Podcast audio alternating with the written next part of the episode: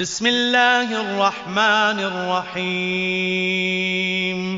أبرمت ديان ويت أسم අපරිමිත كرنان ويت الله අල්ලාහ්ගේ نامين. لم يكن الذين كفروا من أهل الكتاب والمشركين منفكين حتى تأتيهم البينة. رسول من الله يتلو صحفا مطهرة فيها كتب قيمة. وما تفرق الذين أوتوا الكتاب إلا من بعد ما جاءتهم البينة. وما ليعبدوا الله مخلصين له الدين حنفاء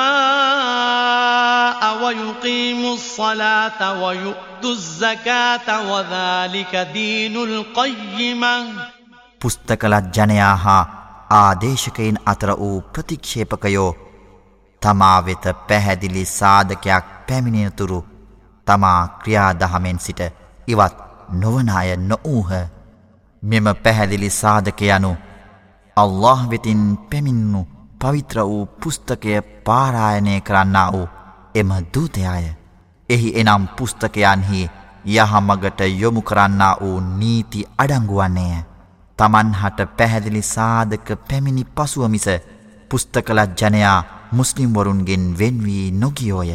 අල්لهට පමණක් පවිත්‍රසිතින් ඔහුට පමණක් අවනතවී අක ලංකභාවෙන් අනෙකුත් විශ්වාසවලින් ඈත්වී ඔහුට නැමදිය යුතු යයිද සලාතයේ ස්ථාපිත කිරීමටද සකාත්දීමටද මිස ඔවුහු අනකළ නොලැබුවෝය රිජු මගවනුයේ මෙයයි.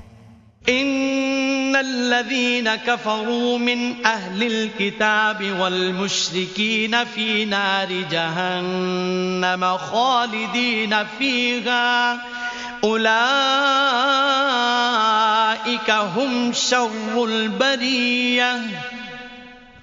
إن الذين آمنوا وعملوا الصالحات أولئك هم خير البرية. جزاؤهم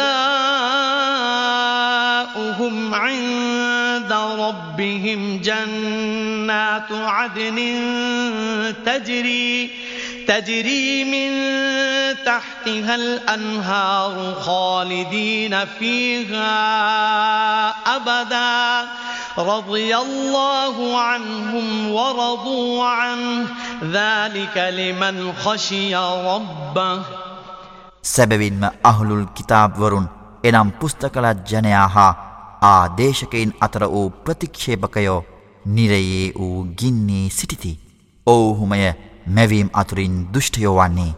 සැබවින්ම විශ්වාස කළ පුද්ගලයන් හා යහපත් දේ තම ජීවිතයට ගෙන ක්‍රියා කළ පුද්ගලයන් ඔවුහුමය මැවීම් අතුරින් ශ්‍රේෂ්ඨයෝ වන්නේ.